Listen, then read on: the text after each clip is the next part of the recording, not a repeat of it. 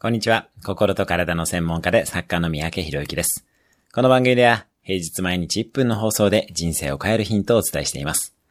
今日のテーマです。人の目は気にせず利用する。あなたはどれくらい人の目が気になるでしょうか？基本的に人の目を気にする必要はもちろんありません。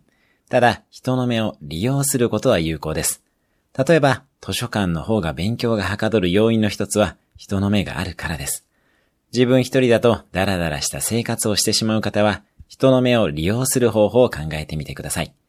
例えば、共通の目標を持つ仲間と毎日報告をし合うとか、自分をチェックしてくれるコーチをつけるなど、人の目があることで努力を継続することができます。